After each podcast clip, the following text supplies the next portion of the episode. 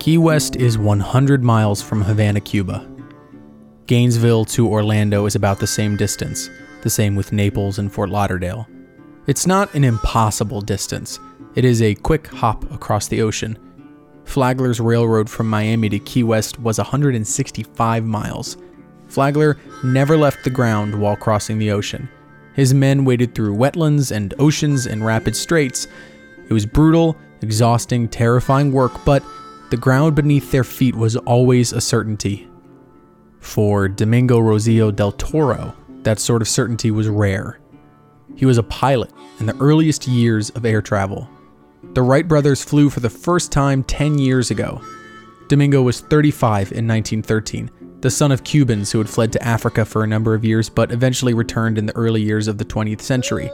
Cuba had been invaded by America during the Spanish American War, but gained independence on May 20th, 1902. It was a hard few years following this, the sort of instability that led to the coup in the 50s. Domingo was a pilot, and in his 30s, he traveled to Paris to get proper aviation training and an international pilot's license. Another man, Augustin Parla, was following a similar path. Parla was a Key West native, son of Cuban immigrants who fled during the First Revolution in Cuba. Domingo and Parla were competing to be the first to fly over the Florida Straits from Key West to Havana. Their ambition wasn't just inspired by legacy, there was also cash in the game. $10,000 to be specific, about a quarter of a million in modern cash. Flagler's railroad carried their planes across the ocean all the way to Key West. Flagler's excess land on the island had created the perfect launching spot called Trumbo Point. The day was set. Domingo would launch his plane from Trumbo Point on May 20th, the day of Cuban independence. It would be a celebration in Cuba, both of the 11th anniversary of their newfound freedoms, but of a Cuban man bringing in history on his home soil. Except, like always, Florida's fickle weather proved a detriment. He had to push it back just three days. If he had flown on the day he had scheduled, he would have taken off the same day that Henry Flagler would die. Instead, he took off three days earlier, May 17, 1913. His rival, Parla, was devastated, and some stories share that he fired his pistol at Domingo's plane as it sailed into the sky. Domingo didn't travel alone. He brought with him the first piece of international mail to Cuba from the mayor of Key West to the mayor of Havana. The Cuban Navy floated below, ready to snatch him from the crashing waves if he didn't make it all the way. His plane was a sunny yellow, piercing the blue and gray sky, streaking over the Cuban coast as boats greeted him from the sea and cheerful artillery fire greeted him from the land. It's said there were 50,000 people waiting along the coast for their nation's new hero to do the impossible. He set a record for the world's longest flight over water, crossing a short 90 miles across the Florida Straits. This world record lasted for a whopping two days when Domingo's rival completed the same flight just slightly off course, soaring for 117 miles to Cuba. He came in second place but got a new record. You win some, you lose some. Three days after Domingo made it to Cuba, and the day after Parla made the same trip, Henry Flagler passed away. He would be buried in the Memorial Presbyterian Church, the same church he had built when his eldest daughter died, the same church where his first wife, Mary, and his second child were buried. He was carried in a horse drawn hearse through the streets of St. Augustine from the Ponce de Leon Hotel to his church.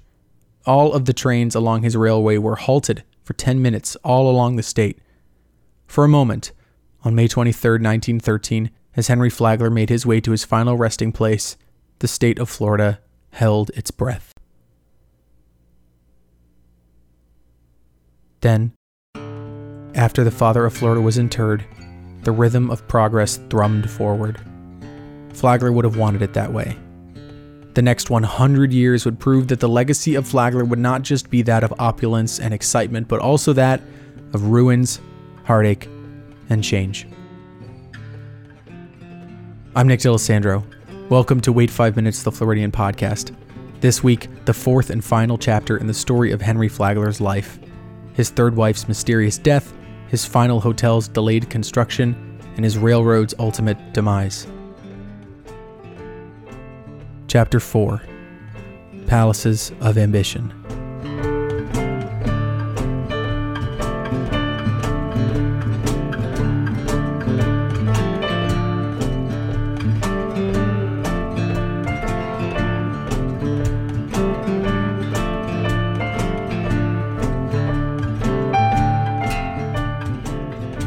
When Flagler passed, his wife was nearly 50.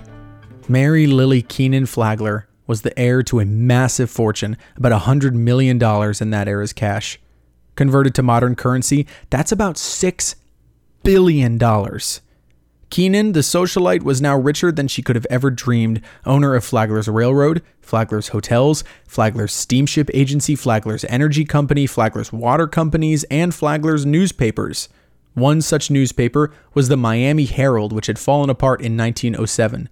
Flagler had saved the little paper that same year. Two years after Henry died, a young woman from Minnesota who had recently gone through a divorce became a journalist for said paper. Her name was Marjory Stoneman Douglas. Her legacy would be built on confronting men like Flagler for the rest of her life. But they passed each other by in history. Flagler's widow was not only the new heir to the entire empire, she was also utterly alone. His company was still rolling, building deep water ports along the coast and expanding travel opportunities, and even planning a new hotel in Key West. She was not equipped for this new responsibility. She barely had time to grieve her late husband. She was 48, going gray, drinking heavily, and abusing opium to get through the darker days. In 1915, Mary was traveling often, including back to her family in North Carolina. There, she found the answer to her problems in the form of an old flame, one Robert Bingham, recently widowed, nearly broke, and seeking a new path himself. They had known each other in their younger years, striking up a romance in the year right before she met Henry Flagler. Their relationship fizzled then, but 25 years later, immediately following the loss of their respective partners, they found each other again. The story goes that Mary, lonely and bored, found Robert in Asheville, North Carolina, and pursued him until they were married in late 1916. It had reinvigorated the normally social and bubbly Mary, she reopened her home in Palm Beach to guests, visited her various residences around the country, and brought the gossip columns into a tizzy. Concern was raised that Robert was a bit of a gold digger searching out Mary's extensive fortune. He did, however, sign a will that, quote, waived his claims to her fortune, end quote. She did go on to pay off all of the debts that he owed, which were in the thousands, and gave him $700,000 in Standard Oil stock. Mary had several different wills written in several different states, all preventing Bingham from inheriting her fortune should she die. But then, she got sick. Nothing fatal, just a series of illnesses that made her weak, likely due to stressful times and increasingly addictive behavior. Bingham called in a doctor to take care of her. Secretly, Bingham and the doctor schemed to put Mary on more addictive drugs, ones that would make her increasingly sedated. He used this numb state of mind to trick Mary into changing her will. Now, Mary was addicted to morphine, and if she died, all of that money would go to Bingham. Over the following months, her condition grew worse and worse, and her will was altered. By July, morphine sent her into convulsions, and she died on July 27, 1917, just four years after her late husband. Her death certificate listed brain swelling and an unusual heart condition. There was no mention of the morphine, though an autopsy later would reveal, quote unquote, enormous amounts of morphine. There were also traces of arsenic and mercury, two highly poisonous metals. Bingham went to court, and public opinion was in his favor. He was a small town politician, grieving and down on his luck, up against the rich family of his dead wife and the power of Standard Oil. It was David versus Goliath, and David always wins. The contest of the will ended, and Bingham received $5 million. He had been investigated, had all of his contacts and schemes revealed, and he still made out literally like a bandit. Bingham turned that cash into a solid business that lasted for decades. Now, one of his granddaughters, Sally Bingham, has created the Mary Lily Bingham Trust Fund, quote, to provide scholarships for girls, end quote. Mary was a joy to Flagler in his last years, the peace that he had needed for his life. Now, a century later, Mary's name is used to make the world a better place.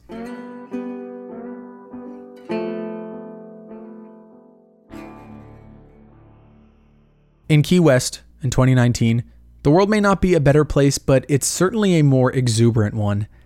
I visited New Orleans several times in the past few years and have found the city's energy to be unlike anywhere else on Earth. It simmers with character, modern and fresh, while stewing in its own marvelous history and cultures. Key West feels a little like that, sort of like a Florida flavored version of the Crescent City. There aren't many beaches in Key West, which is a little unusual for a vacation city. There are different segments of the island, more suburban on its outer edges, more commercial along the central Duval Street, more packed and urban right in the middle. A historic cemetery is smack in the middle of the island next to several old bungalows. When I skirted along the border, a family was having a private service for a lost relative. The island, populous and colorful and commercial, was still a home to some. It was so very Florida, and yet, unlike anywhere else in the rest of the state. I biked the island for about five hours, had some lunch, visited some museums, saw as many Flagler statues as I could manage, and decided that the day was done. I had a long drive home after all, past Miami and Fort Lauderdale and the old Yeehaw Junction, not to mention the fact that my constant bike riding had resulted in, no kidding, the single worst sunburn I have ever received in my life. My arms had a clean line between unburnt and burnt skin. There is a shadow of white under where my watch rested. The lines of my collar and my forehead were a bright red. When I got back to my car, I theorized that it was just heat exhaustion. The extreme pain and peeling of the next few days revealed that that was wrong. Regardless, I inhaled a bottle of water and set off to see one final spot on the island before I went home Casa Marina. Flagler always had a hotel in the major cities where he built his railroad, so now in Key West, the railroad needed a hotel. Henry was gone, and the late Mrs. Flagler had just followed. In 1918, the company wanted to move forward. Flagler had dreamed of this final hotel, but never saw it done. Maybe his former coworkers felt they owed him, like the circle needed to be complete. So they called their old architect friends, John Carrere and Thomas Hastings. Carrere and Hastings built Flagler's first hotel in St. Augustine, then went on to build the New York Public Library, the original Metropolitan Opera House, a monument to President McKinley in Buffalo, several colleges expanded campuses, and dozens and dozens more. These men were not nobody architects as they were when they built the Ponce de Leon Hotel. Still, with the man who first believed in them now gone, building this final hotel could be a fitting tribute. It was a relatively quick build, whipped up in just about two years, right next to the southernmost point of the continental US, currently marked by a concrete buoy. It was also built near one of the only sandy spots on the mostly beach free island. The structure was made from a unique German concrete, the same that was used to build the Seven Mile Bridge a few miles east. On New Year's Eve 1920, the Casa Marina, meaning marine home in Latin languages, opened to a luxurious party the Casa Marina was a home of luxury, built for the richest of citizens around the world. Flagler's old business partner, John D. Rockefeller, now known internationally as the richest man in the world, even visited the Casa. Presidents would come over the years, including Harding and Truman, but Rockefeller arriving in Key West must have been some closure for the brutal old tycoon remembering his late partner. Within a decade, flying to Havana was no longer a competition as it was for our friend Domingo. By 1927, a new airline company had set up shop in Key West and started selling tickets from Key West to Havana. This company was known as Pan American World Airways, colloquially called Pan Am. In the mid 20th century, Pan Am would be one of the most flashy travel companies in the country, popularizing air travel for everyone. But back in the 20s, on the verge of the Depression, the rich could take a trip across the Florida Straits to the lavish island of Cuba. In the 20th century, America was still extending their travel frontier south. But a metaphorical wall would soon go up between America and the rest of the world. When America entered the Second World War, Casa Marina was purchased by the Navy and was used to house Navy officers throughout the war. When the hotel was repurchased afterwards, it was returned to luxury briefly throughout the early 50s as a destination for the rich and famous. Cary Grant and Rita Hayworth were amongst the visitors. This would not last long. The army arrived at the hotel, confronting the increasing threat of the Cuban Missile Crisis.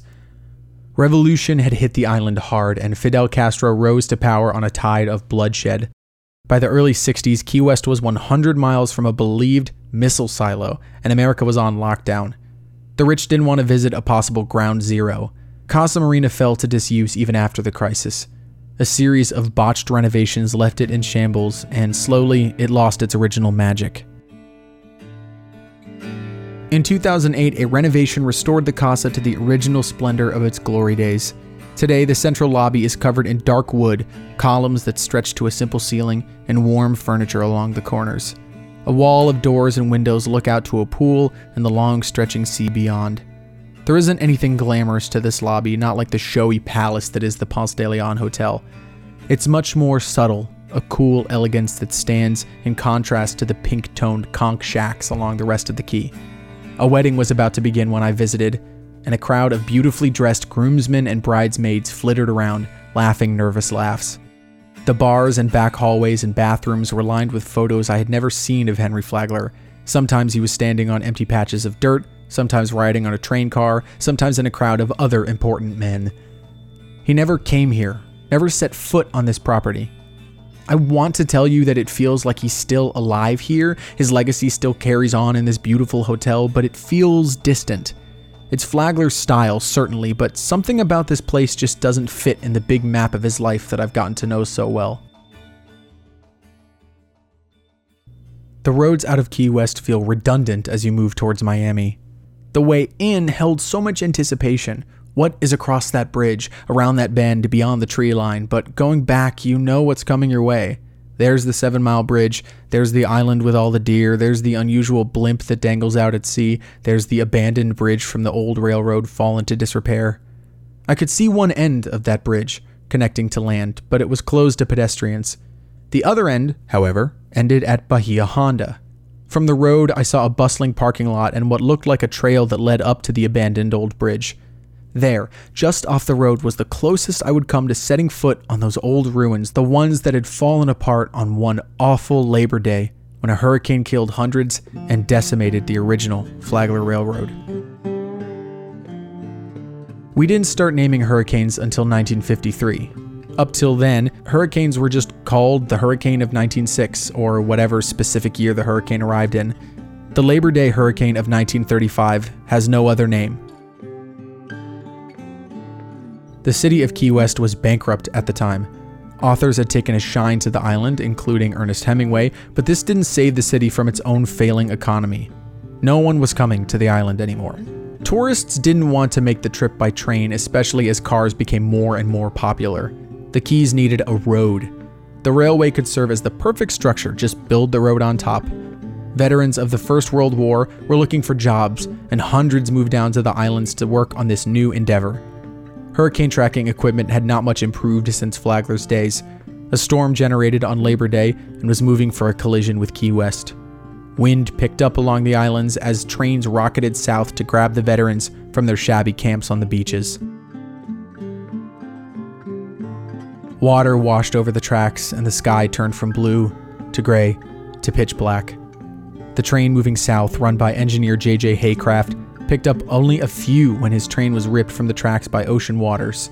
Only his locomotive stayed in place. The train itself was thrown a hundred feet from the ground and was destroyed. In the worker villages further along, wood and rain and trees and debris and bodies swirled through the air, killing the workers by the hundreds. There was nothing anyone could do anymore. Over 400 people were killed, nearly all of whom were workers developing the road. The hurricane, now considered a Category 5, destroyed much of Flagler's original overseas railway, sending metal structures and busted lumber into the crashing waves. The company could not sustain these damages, and the remains of the railroad were sold to the state of Florida in order for them to construct the overseas highway, much of which still exists to this day. 22 years after Flagler was gone, his worst fear came true.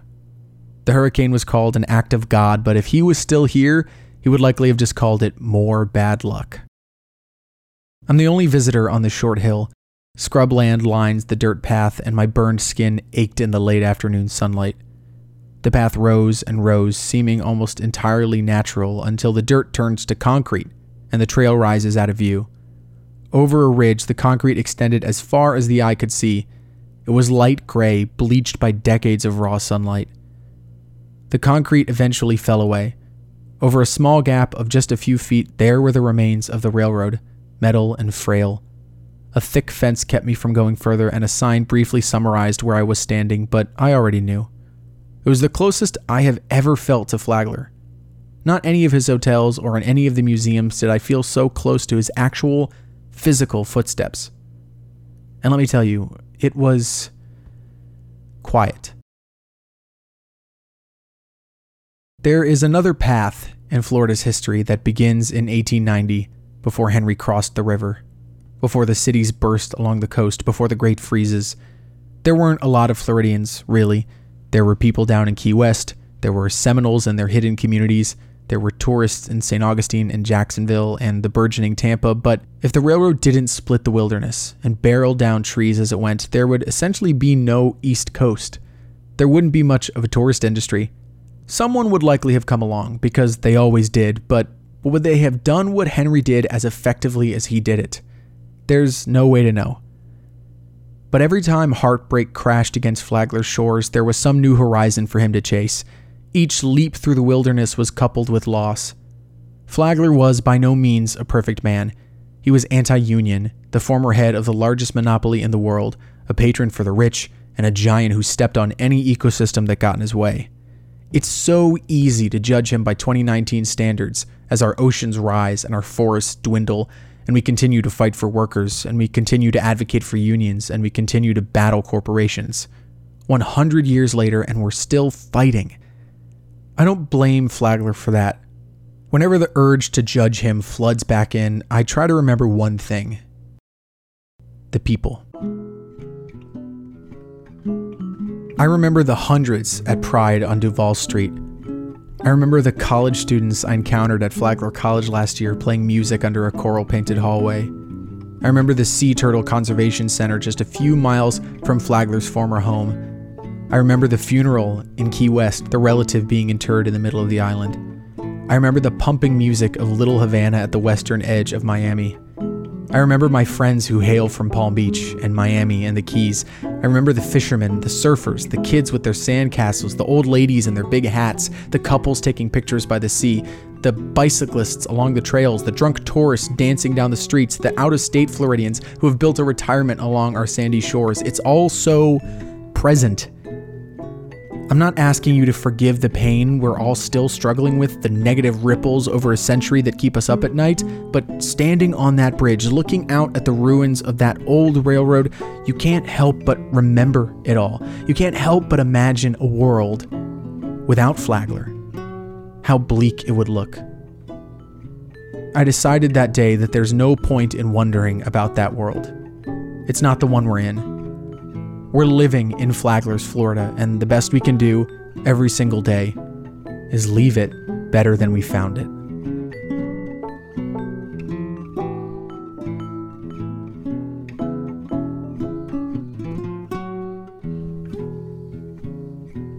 Thank you so much for listening to this fourth and final episode of my series about Florida's famous tycoon, Henry Flagler. I hope you have enjoyed listening to it as much as I have enjoyed creating it. It's such a joy to tell a story as important and as important to me as this one. If you have enjoyed it, please consider leaving it a rating or a review. Little shows like this one need your help. Reviews and high ratings get it noticed, and I want nothing more than these stories to be noticed. You can follow the show on Twitter, Instagram, and Facebook at WFM Pod. You can send me an email at wait5minutespodcast at gmail.com. All of the music used in this episode is from Lobo Loco. The Flagler theme song is Echoes Boogie Dance Hall by Lobo Loco. You can find links to the research used in this episode in the description below. The Flagler series art was done by Lauren Nix. You can follow her on Instagram at lauren.nix.photo. That's Nix spelled N I X. Next week, I'll be taking a week off to celebrate the 4th of July. I will be back the following Friday, July 12th, with a special profile about Orlando's favorite astronaut, John Watts Young, and how his career led America to the moon. After that, on July 19th, I'll tell you the story of the little bird that inspired me to start this show in the first place the black skimmer. Then, July 26th will be the very special one year anniversary of Wait 5 Minutes. I'll be giving you updates on this past year about all of the stories we've covered so far and telling you a number of new stories about this first year in podcasting. There will also be some very exciting announcements about the future of Wait 5 Minutes around that time, so keep an eye on the social media channels. Until then, I'm Nick D'Alessandro. Be good to yourself, be good to others, and please drink more water. Have a good one.